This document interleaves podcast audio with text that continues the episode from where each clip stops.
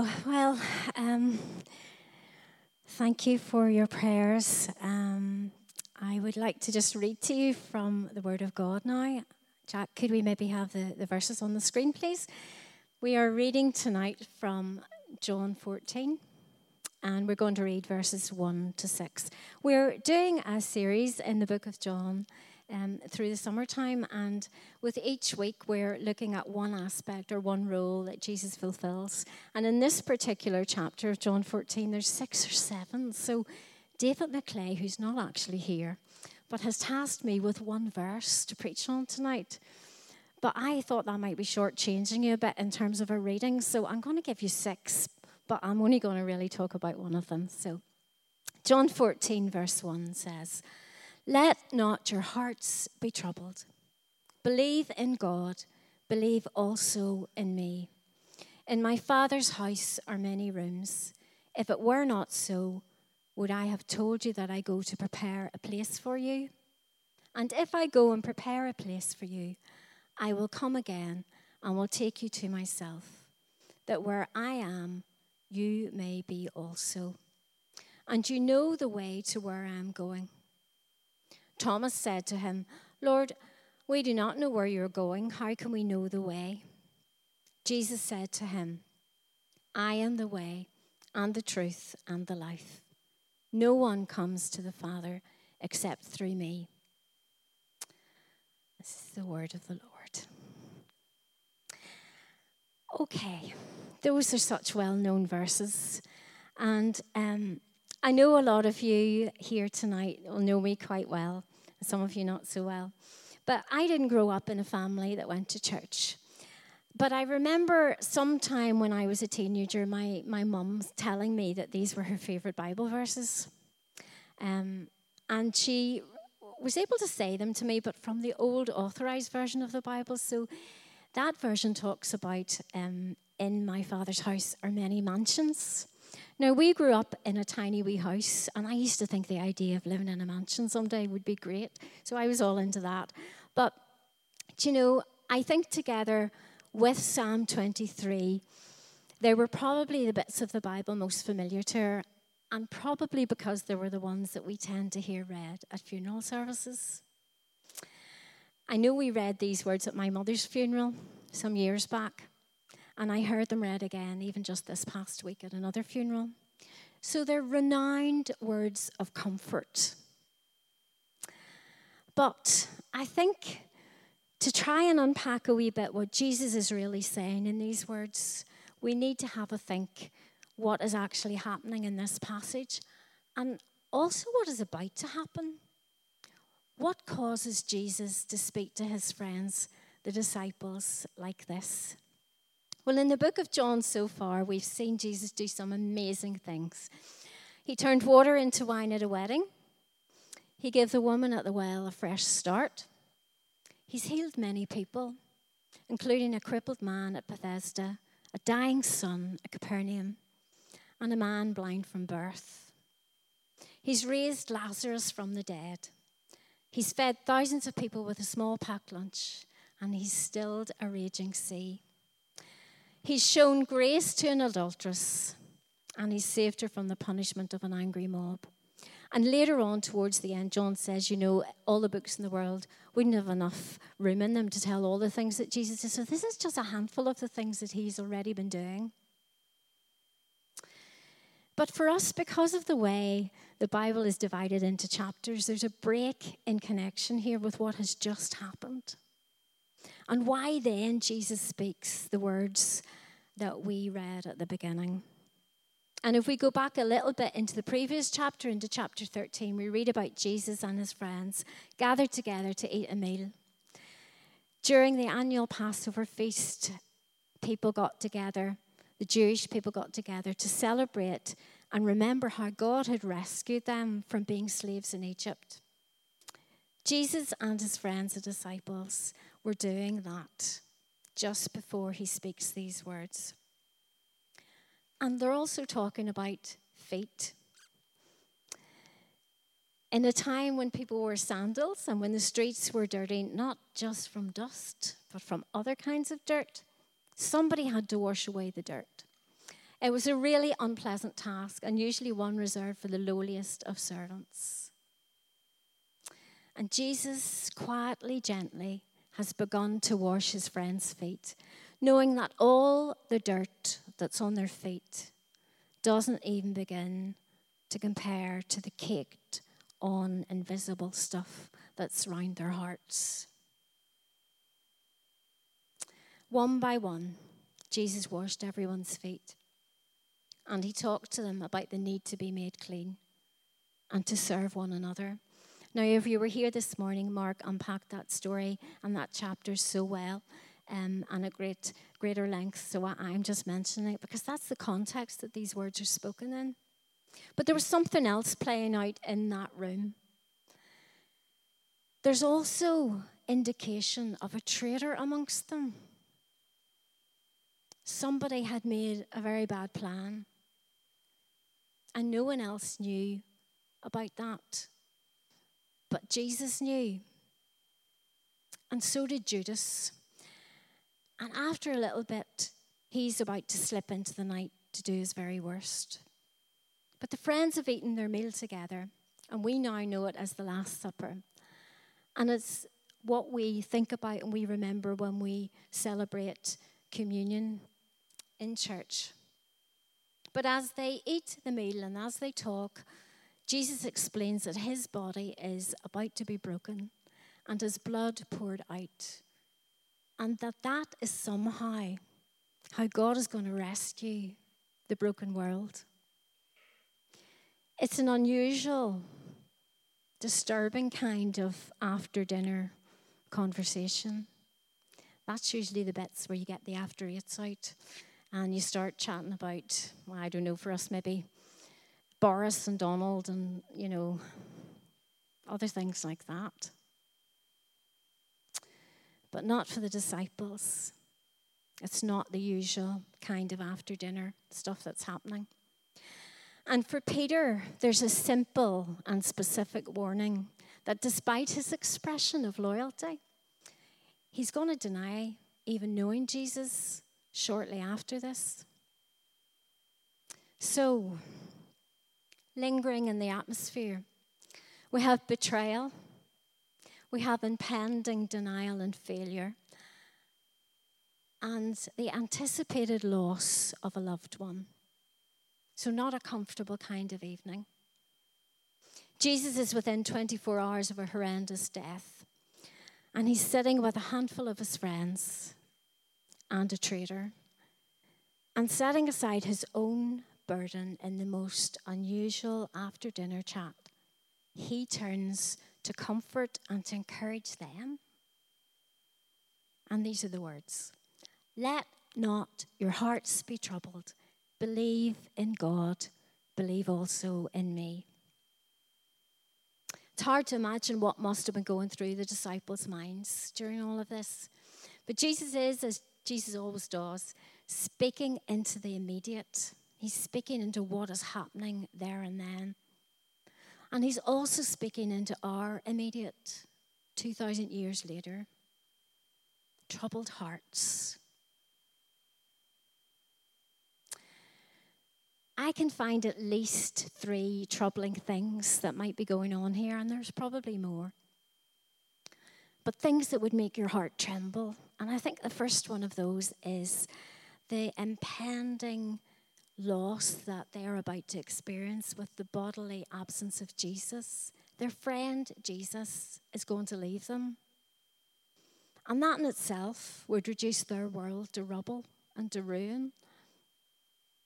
And then they'd also have to cope with the manner in which he was leaving. They'd see him betrayed by one of their own arrested and condemned to the most terrible death. Those of us who've experienced the loss or death of a much loved one will understand the pain of heart and grief. When that person's no longer physically with us and we can't talk to them anymore, we can't hear their voice, we can't touch them, we can't sense their presence. And no one's exempt from this. Nothing can keep it away. It comes to us all at some stage. painful, searing loss. And maybe for some people, you haven't yet experienced that, but you have experienced loss of another kind. Maybe it's loss of health or employment or relationship or whatever. And then, secondly, there's fear. For the disciples, the sense that Jesus is physically going away from them. Surely they must have thought that whatever Jesus had done in and through them might also be lost. And for all of them, especially for Peter, the anxiety of wondering if you really are going to deny knowing Jesus and even potentially losing your faith must have weighed heavily. And I think the third thing that was obvious to me is the prospect for them of the ongoing trouble and the persecution that would be likely to follow them when Jesus was away. And in the multitude of all of these troubled thoughts within them, Jesus at this moment is not expressing his own concern at how he's going to cope with going to the cross, but his concern is for his friends and how they're going to cope. And it's the trouble in their minds that troubles him. And he addresses this not just with those amazing, comforting, soothing words, but he gives a remedy. Believe in God, believe also in me. Jesus is saying, don't worry or surrender to your fear. You believe in God. You believe in the God who rescued you from Egypt. We've just been celebrating that. You know Him, you have history with Him.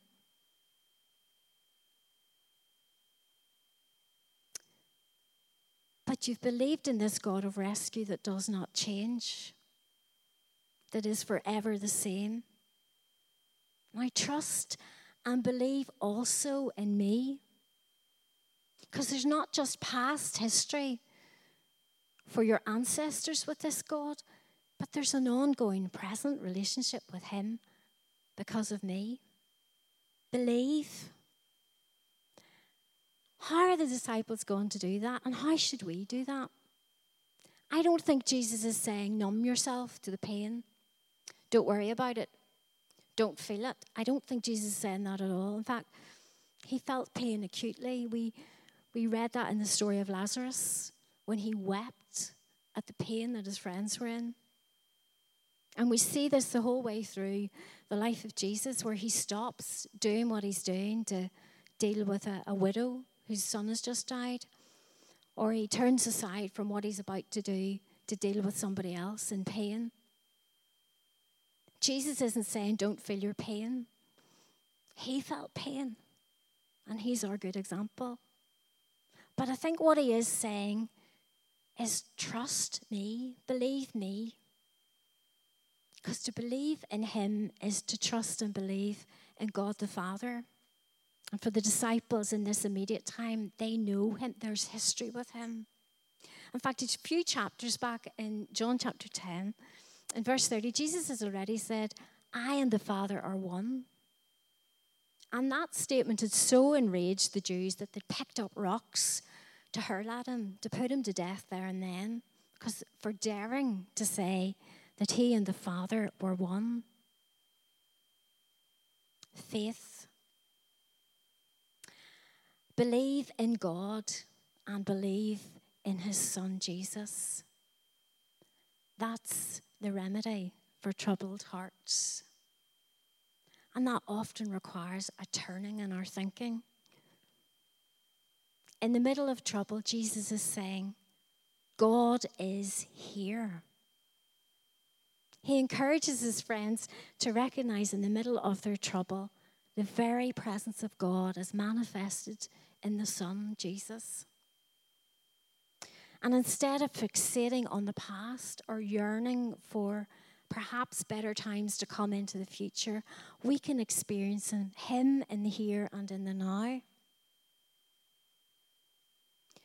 But what then when Jesus is no longer amongst his disciples? And what when he's no longer bodily present with us? What do we do then?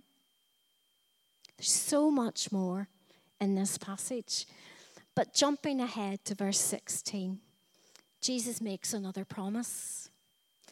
And he says that even though he's leaving his friends and will no longer be on the earth, that the Father will send another to them. That the Father will send another helper, some translations say another comforter, to be with you forever. This one is not ever going to go away. This is the most amazing truth. This comforter is never ever going to leave. No matter how we feel or whether we recognize that He is with us or not, He's not going anywhere. Jesus has promised He'll stay with us forever.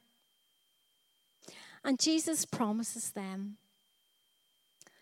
another just like Him, the Holy Spirit.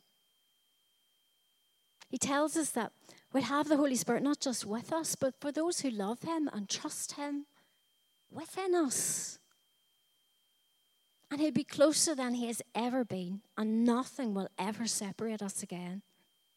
For he makes his home in us. Way back at the beginning of the reading tonight, John 14, verse 2 In my Father's house are many rooms. I go to prepare a place for you. Now, I love the idea that Jesus is preparing a place for us. I don't understand what that's going to look like, if I'm being honest, but I've thought a lot about it. And I like to think that Jesus, who knows each one of us as individuals, knows exactly what is going to work best for us. So, whether you're a minimalist or whether you love a bit of stuff around you, what your colors are, what the shapes you like, I like to think that He's got all that sorted and that it's an individual thing to each one of us. During um, our time, Chris and I, years ago, were in YWAM, missionary organisation, and spent about five years living in community. And sometimes that meant sharing spaces with lots and lots of other people. And I remember at, at the, the training school that we did initially, the first level training school, if you like, I was in a dormitory room with about 15 other females. Now, there wasn't a lot of privacy, and neither was it very individual.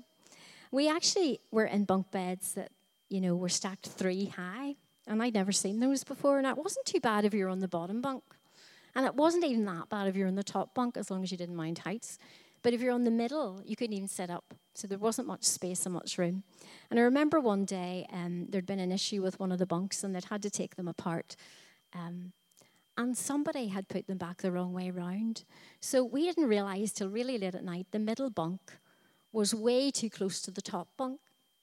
And there was a tall girl on, on that training school called Jean from Glasgow. And Jean from Glasgow couldn't even get into her bunk that night. But it's too late to do anything about that. So we had to kind of, you know, hold her horizontally and slide her into the bunk and then slide her out again in the morning until they got the bunk sorted out. Living in community can be great, but it's not, not much uh, space for individual taste or, or, or, or that kind of thing. But also, one of the values of, of that organization was hospitality. And it was, there was great emphasis put on caring for people who came in to be with us, whether they were visitors or newcomers or whatever, um, that they were to have a feeling of being welcomed in. Because it wasn't just about the place that was prepared, the clean sheets, and the well stocked fridge, and maybe the little card with the Bible verse on it. It was about the spirit of being welcomed in, the sense of being known. I think that's what happens when we get to know Jesus and we find that we have this home in Him. Not just the one that we're looking forward to in the future, but now that He knows us so well, He welcomes us in as individuals. See, Jesus' going away was to go through death and resurrection to make us ready. But not just to go to heaven, where there is a prepared place for us, but to enable us to become His home his dwelling place here while we're still on the earth. The church, the body of Christ, is now his dwelling place. So each believer, each one who loves and trusts Jesus, is now one of the many dwelling places that make up God's house on the earth. Maybe we're one of the rooms 1 Corinthians 3, verse 6 says, Do you not know that you're the house of God and His Holy Spirit lives in you? You don't just have His presence with you, but you have His presence in you. And through you, others can experience His peace and His welcome and His comfort. a lot of people in the world that we live in, a lot of the people who are a lot more expert than I would be in things of sociology and even medicine would say that anxiety is one of the main things that plagues people in the 21st century. And there's a phrase that's been bandied about a lot in relation to the church. And John Mark Comer actually refers to it. He talks about that we have the ability, because of who Jesus is, because of the Holy Spirit living in us, we have the ability to be a non anxious presence in a world that's full of anxiety. Not because we're not troubled or don't have those troubles, but because we have the presence of somebody in us who can dissipate that trouble and bring comfort and peace in the middle of it. Do you know Jesus in that way? Do you believe that He's God's Son who died for you so you can be brought close to God?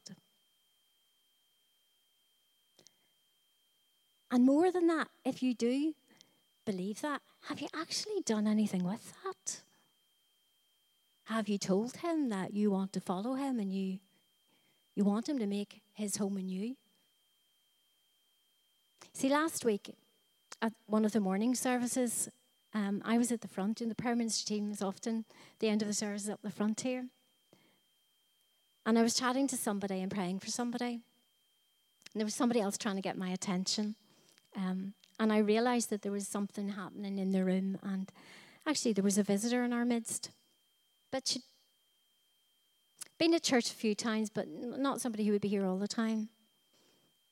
And I knew to look at her that there was something happening with her last Sunday, that there was something going on, and there were some tears. Um, but by the time I had extracted myself and got down the back, she'd gone. And I actually went on out into the car park thinking I might just catch her and I could just about see her down the bottom of the streets. Um, now, those of you who know me know I'm not a great runner. You know, it's not really, if you see me running, you know there's something up. It's usually something to do with the Lord. Nobody else can get me running. Um, but I managed to get to the bottom of the street, just about the chemist shop. Um, and I just spoke to her for a few minutes.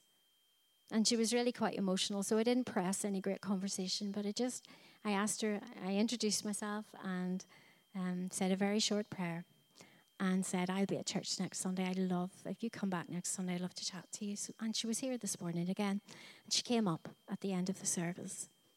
And um, I asked her what had been happening. And I suspected that the Lord had been speaking to her and showing her who Jesus was. And she did. She told me that she, she had heard the Lord speaking to her and she'd given her life to Jesus. And you know what she said to me? I have had the best week of my life. Isn't that amazing? because God has made his home in her. She has had the best week of her life.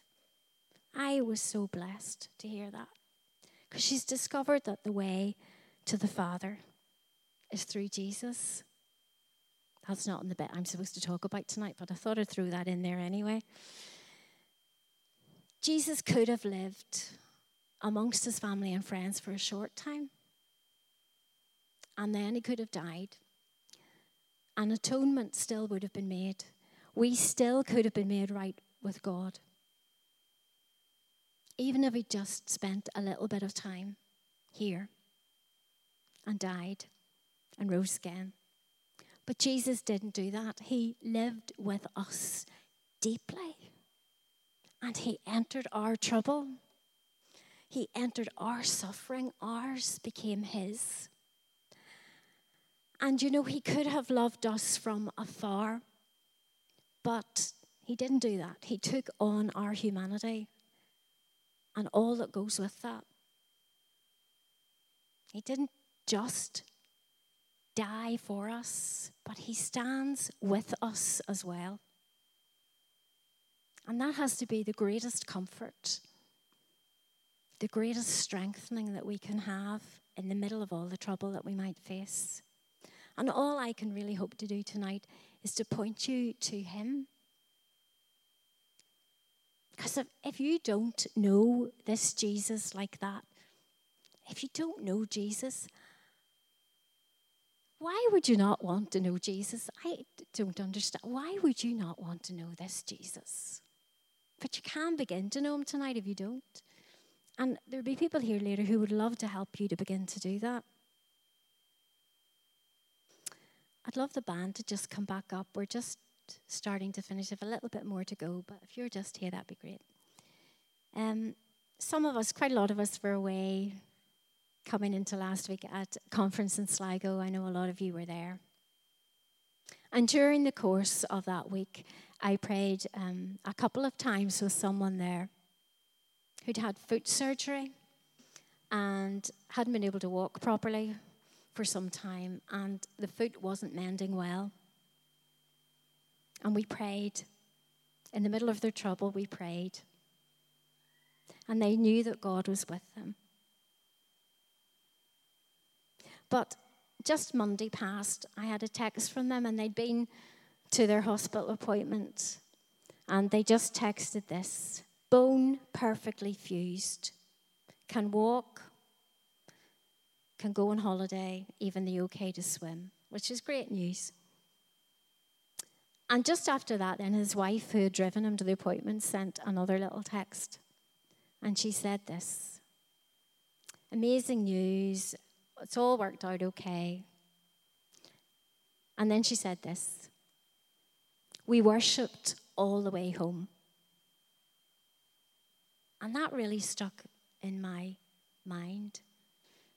Because one day, Jesus is coming back. He's promised us that. Further on in this chapter, he promises that he is coming back to take us to the place he's prepared for us. Wouldn't it be powerful to be able to say of our journeying here on earth, even in the middle of the trouble, we worshipped all the way home? Don't think that God will not change your heart, if not your circumstances. Because that's what happens when you grab hold of His word and you believe what He says. And you wrestle what he says and the truth of that into the stuff of all that it means to be human and to be troubled.